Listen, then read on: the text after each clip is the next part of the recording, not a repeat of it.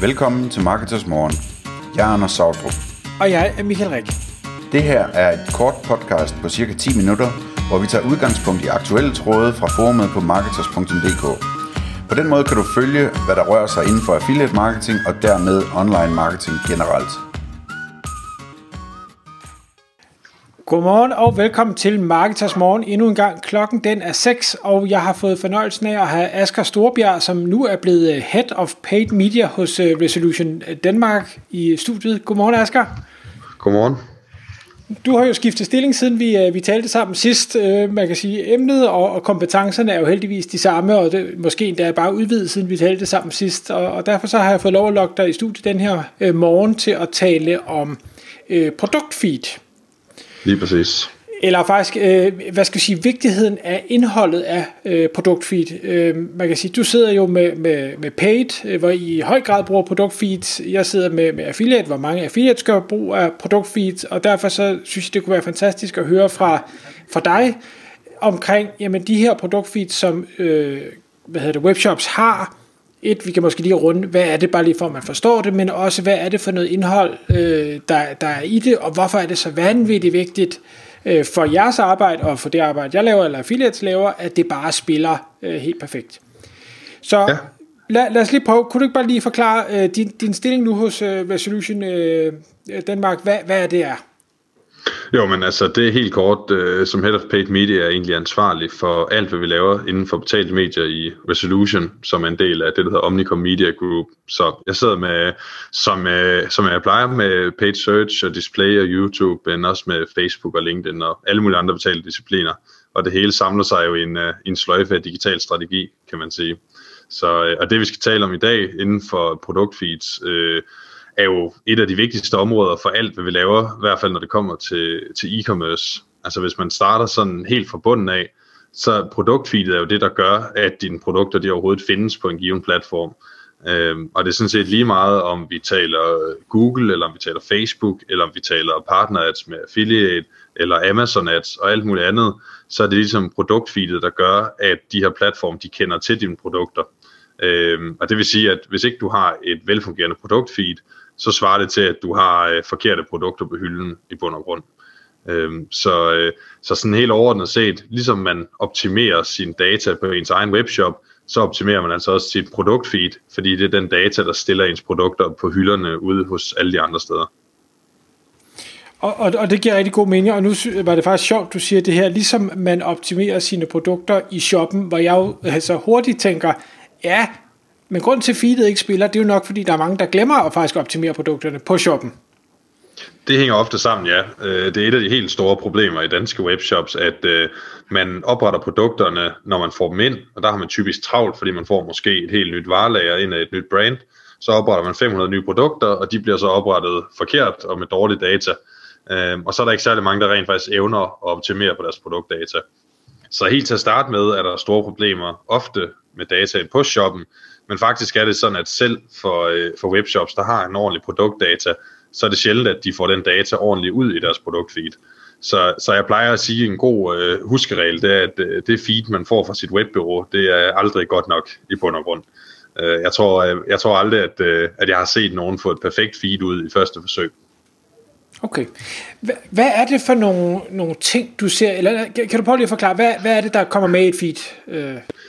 Ja, altså der er det, man kalder sådan kerneattributter, som simpelthen er nødvendige for, at du overhovedet kan bruge det til noget. Og det er, at et produkt har et ID, det har en titel, som er navnet på produktet, det har en beskrivelse, et link ind til dit website, altså til produktets øh, side. Det har et link til billedet af produktet, til lagerstatus og pris, og hvad for et brand det er fra, og at det er et nyt produkt, der ikke brugt osv. Så, så der er sådan nogle, nogle basale attributter, som skal være med. Øh, og det er det, vi kalder grunddata.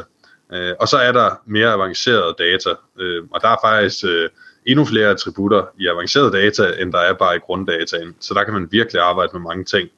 Øh, noget af det, som rigtig mange er dårlige til at arbejde med i Danmark for eksempel, som gør en stor forskel, det er sådan noget som øh, GTIN-koder og MPN-koder, øh, som er sådan nogle, øh, ja det er i bund og grund, hvis du har en stregkode øh, på et produkt, så er det de tal, der står nede under stregkoden, det er din GTIN-kode. Øh, Øh, og det er jo det, det er den kode, der fortæller Google præcis, hvad det er for et produkt.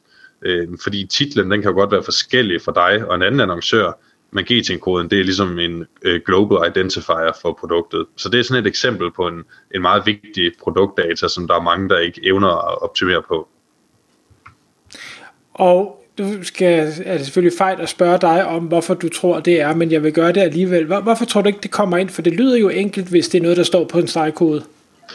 Øh, jamen altså de fleste, når de modtager, så modtager de måske noget data fra deres leverandør, øh, og der får de ofte et skrabet datasæt, hvis ikke de har et tæt samarbejde eller aktivt beder om at få et bedre datasæt. Øh, og så er der faktisk også rigtig mange webshops, øh, som er startet som fysiske butikker, og så er de begyndt at oprette deres produkter, og det har de simpelthen gjort ved at taste dem manuelt ind i deres webshop, og så får man altså ikke GTIN-koderne med. Øh, der er ikke særlig mange, der overhovedet ved, at de er vigtige, når de opretter produkterne. Øh, og så ender det ofte med sådan en halv løsning, hvor det kun er på nogle produkter, og øh, så kan der være tastefejl osv. Øh, men det er bare en ud af mange attributter, som er super vigtige. Mm. Kunne du ikke prøve lige at forklare, fordi jeg, jeg har ofte dialogen omkring netop de her manglende GTIN-numre, hvis vi nu antager, at de eksisterer, fordi det behøver de jo ikke gøre øh, nødvendigvis. Det er jo ikke alle produkter, der har GTIN-koder. Men, men hvis vi nu antager, at de har GTIN-koder, og, og en annoncør så, eller ikke en annoncør, hvad hedder det, en, en webshop så siger, jamen det, det er fint nok, men jeg mangler den på alle 10.000 produkter, det tager jo en evighed at få opdateret det her. Og så prøver jeg at sige, jamen det, det bør du gøre, selvom jeg godt ved, at det tager lang tid hvordan er det, det påvirker din paid-strategi, øh, eller din, hvad hedder det, din performance, hvis du ikke har det? Altså, man kan sige, det påvirker negativt på mere end, end bare den kanal. Øh, for eksempel i organisk shopping, hvor man jo får gratis kliks, øh, giver det en meget negativ effekt ikke at have givet til. Øh, på paid, der betyder det dels, at du bliver øh, matchet dårligere på øh, særligt op imod folk med samme produkt. Det vil sige, hvis jeg søger på en iPhone 13 Pro, så vil Google samle alle annoncører under et produkt og sige, det her det er det her produkt, og den kan det købes de her steder. Og hvis der så er en webshop, der sælger en iPhone 13 Pro uden en GTIN-kode, så vil de faktisk blive afvist, fordi Google ved, at der bør være en. Så grunden til, at det ikke altid er et stort problem i Danmark, det er, at så længe de andre ikke har tilføjet GTIN-koderne endnu, så kan det godt være, at man får lov at slippe, fordi Google ikke ved, at den skal være der. Men de fleste shops uden GTIN-koder, de vil få afvist mange af deres produkter, fordi de ikke har GTIN-koder, og de produkter, som der får lov at køre uden GTIN, de får en dårligere dækning. Øh, de vil simpelthen vist mindre. Øhm, og der skal jeg så også tilføje, at hvis, ikke, hvis man har et produkt, der ikke har en GTIN, så er det som man tilføjer en MPN i stedet for, som er et Manufacturer Product Number, som alternativet. Øhm, men man bør have den her identifier på, øhm, også fordi at det kvalificerer egentlig resten af ens data yderligere, øh, hvis der er data, man mangler. Hvis du har tilføjet din GTIN-kode, men du ikke har tilføjet farven på produktet, så kan Google i bund og grund trække, hvad farve det her produkt har fra et andet sted, fordi de ved ud fra GTIN-koden præcis, hvad det er for et produkt. Så der er rigtig mange fordele at hente ved at have styr på blandt andet GTIN-koderne. Okay, nu, nu nævner du det med farve, det synes jeg jo så er interessant. Det er jo ikke alle produkter igen, hvor det nødvendigvis gør sig gældende, at farve er, er relevant. Men, men hvordan påvirker det, hvis man nu ikke har farve? Vi siger, vi har GTIN-koden, den er, er på plads, så Google ved godt, det er et par blå bukser, øh, men, men man har ikke fået skrevet blå øh, i, i sin farve. Har det en negativ effekt, eller ser Google så gennem fingrene med det, fordi man har GTIN? Altså, jeg har ikke set noget endegyldigt svar fra Google på det, men det vi ser i hvert fald, øh, når vi tester i resolution-regi, det er, at hvis du har GTN-koden, så kan du slippe afsted med mindre data i andre parametre og stadigvæk få god performance. Men der er ligesom en hel række af det, vi kalder sekundære attributter, som er alle de her attributter, som er gode at have med, men som ikke er altafgørende. Der er farve en af dem. Det kan også være materialet, det kan være pattern, som det hedder, altså mønstret, hvis det er tøj. Det kan være størrelse, eller køn, eller alder, eller alle mulige andre attributter, som beskriver produktet, men som ikke er altafgørende for din performance. Okay. Øhm, nu, nu sagde du, og, og fordi jeg kan se, at tiden den løber hurtigt i dag, øhm, at øh, som udgangspunkt, så er det feed, man får fra sin shopløsning, ikke optimalt. Hvad, hvad er det, du oplever derude, og, og hvad skal man så gøre ved det? Altså i udgangspunktet for næsten alle shops, så får man jo bare den produkttitel, man har skrevet øh, som overskrift og den er i princippet aldrig god nok. Øh, en produkttitel, den bør være genereret ud fra en, øh, kan man sige, en, et regelsæt. Altså eksempelvis, hvis du har ele- øh, ele- elektronikprodukter, så siger man brand, model, øh, attributter, produkttype, farve. Hvis du har tøj, så siger man brand, altså det vil sige Tommy Hilfiger, så kan det være øh, attributter, noget om produktet, så kan det være produkttypen, det vil sige t-shirt, og så gender, det kan så være mens for eksempel. Altså at man har et regelsæt, man bygger sine titler ud fra. Og det vil du aldrig have i et standard feed for eksempel. Øhm, så er der sådan en hel, det er lidt forfærdeligt, men mange øh, WordPress-løsninger, de sender for eksempel ikke tilbudsprisen med som standard, og så kører du fuld pris på alle dine produkter, selv hvis de er på tilbud, og så bliver de så afvist af Google, fordi din pris ikke matcher din webshop. Øhm, så det er et af de andre klassiske problemer.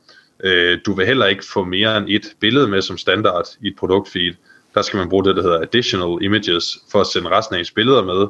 Det er der heller ikke rigtig nogen, øh, nogen produktfeeds, der gør som standard. Øh, og så noget som øh, Googles produktkategorier eller ens interne produkttyper. Det er bare data, du ikke får med ud i sådan en standard feed. Øh, og selv hvis man er på en Shopify for eksempel, som jo i bund og grund bør være rigtig god til det her, så er det stadigvæk ikke perfekt. Det er bare bedre end WordPress. Øh, og nogle af de helt store sønder er typisk sådan noget som Magento for eksempel, øh, som har alt den rigtige data. Det er, der får du i hvert fald ikke et standard feed ud, som er særlig godt. Okay. Jeg, jeg bliver lige nødt til at bruge lidt i det her med, med titlen på produktet, navnet på produktet, fordi når du siger, at man, man bør sætte sådan en regel op, det, jeg tænker, at det giver nok mening for de fleste webshop-ejere, at man ikke kan kalde sit produkter, øh, produkt øh, Tommy Hilfiger, øh, det ved jeg ikke, øh, bukser, blå mænd, eller nu kan jeg ikke huske, hvad det er for en regel, du satte op, mm. fordi det, det vil se virkelig mærkeligt ud på en shop. Øh, men men er, det, er det reelt set den titel, man giver det i feedet, altså som det så dukker op med i Google Shopping, for jeg tænker, der var det da også så grimt ud. Øh, ja, altså det er meget vigtigt at distancere, at man skal ikke ændre ens produkttitel på shoppen. Man ændrer den ligesom i feedet, alt efter hvilken kanal det skal ud til. Øhm, og så vil, det, så vil det afhænge af, hvad det er for en type produkter, man sælger, hvad for en øh, titelstruktur man kan lave. Men altså hvis nu tager eksempelvis en, en vinhandler, så kan det være, at deres standard, den hedder så en eller anden Amarone for et eller andet år for eksempel, og så et, et område. Og der kan du så begynde at bygge en regel og sige, at det her det skal være øh, Amarone fra det, så det her område, det er den her droge, og den er fra det her årstal, altså om det er en rødvin øh, for eksempel, altså så du ligesom har de forskellige typer bygget op. Og så kan man jo både bygge sine titler som sætninger, og man kan også bygge dem som information, der er separeret med bindestreg øh, som, som er det, de fleste gør. Øh, men der er sådan nogle ting, som for eksempel at have brandet først. Der er faktisk øh, på de fleste webshops, der vil du have, øh, så kan det være, der står øh, Royal Copenhagen, står som et brand, og så hedder varen øh, hvid riflet tallerken. Det vil bare komme ud som hvid riflet tallerken i øh, søgeresultatet, men der bør stå Royal Copenhagen, bindestreg, hvid riflet, bindestreg, 27 cm, og hvad det nu ellers er for nogle ting, du skal sige om produktet. Fordi ellers så er det lige pludselig, at din 12 cm tallerken og din 27 cm tallerken i diameter, de ikke bliver matchet med den søgning, som slutbrugeren laver. Og så får du bare et dårligt resultat, og når du får et dårligt resultat, ligesom alt andet, så får du øh, mindre visninger, og så rører du længere og længere ud af søgeresultaterne. Så i bund og grund, så, øh, så skal man komme så tæt som muligt på det, som brugeren søger efter, og det, der matcher produktdataen. Okay og, og nu snakker vi g før, og bare lige for at vende tilbage til den. Hvis der er g på, burde Google så ikke vide, om det er en 23 cm eller en 37 cm hvid riflet tallerken, så, så uagtet hvad du kalder produktet, så burde det stadig kunne komme frem?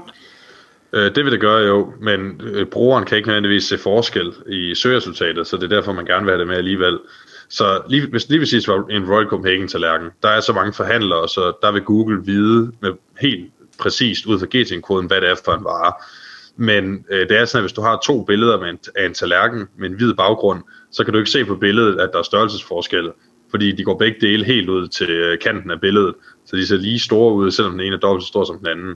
Øh, og derfor er det ret vigtigt at vise brugeren de data, der distancerer produktet, og vise dem så tidligt som muligt i titlen. Det er samme årsag, at hvis jeg bare søger på bukser, at der så står brand forrest i alle de bukser, der kommer frem, fordi det kunne være, at jeg havde en præference for brandet, og det leder mig til øh, at klikke på det produkt frem for det andet. Okay. Afsluttende spørgsmål, det vil så være, lad os nu sige, at man, man sidder her, man har en webshop, og man ved nok godt, hvis man kigger sig i spejlet af ens feed, det, øh, det, det kunne nok godt have været bedre. Hvad er din anbefaling, professionel anbefaling så herfra? Altså, øh, man, man bør få lavet en, en, en samlet review af sit feed. Det vil være det rigtige at gøre. Finde ud af præcis, hvad der er galt samlet set, og så lave en prioriteret liste derfra. Hvis man ikke har ressourcerne til at få ekstern hjælp, så skal man starte med at gå ind og finde det. Øh, hvis man søger på øh, Google Product Feed Specifications, så har Google nok øh, den bedste dokumentation i verden øh, for produktfeeds, hvor der står helt præcis, hvad for nogle attributter, der er vigtige, hvordan de skal struktureres, og hvordan de skal se ud. Og så vil jeg i princippet starte derinde med at følge deres data og tjekke ens produktfeed op. Og når man begynder at optimere, så start med titlerne, start med Google Product Categories, øh, og start med at sikre, at alle de her required attributes, de er på plads, og så naturligvis GT-koderne, som vi har været omkring. Så skal man i hvert fald nok få højere performance. Tusind tak, fordi du kom i studiet, Asger. Selv tak. Tak fordi du lyttede med. Vi ville elske at få et ærligt review på iTunes. Hvis du skriver dig op til vores nyhedsbrev på marketers.dk-morgen, får du besked om nye udsendelser i din indbakke.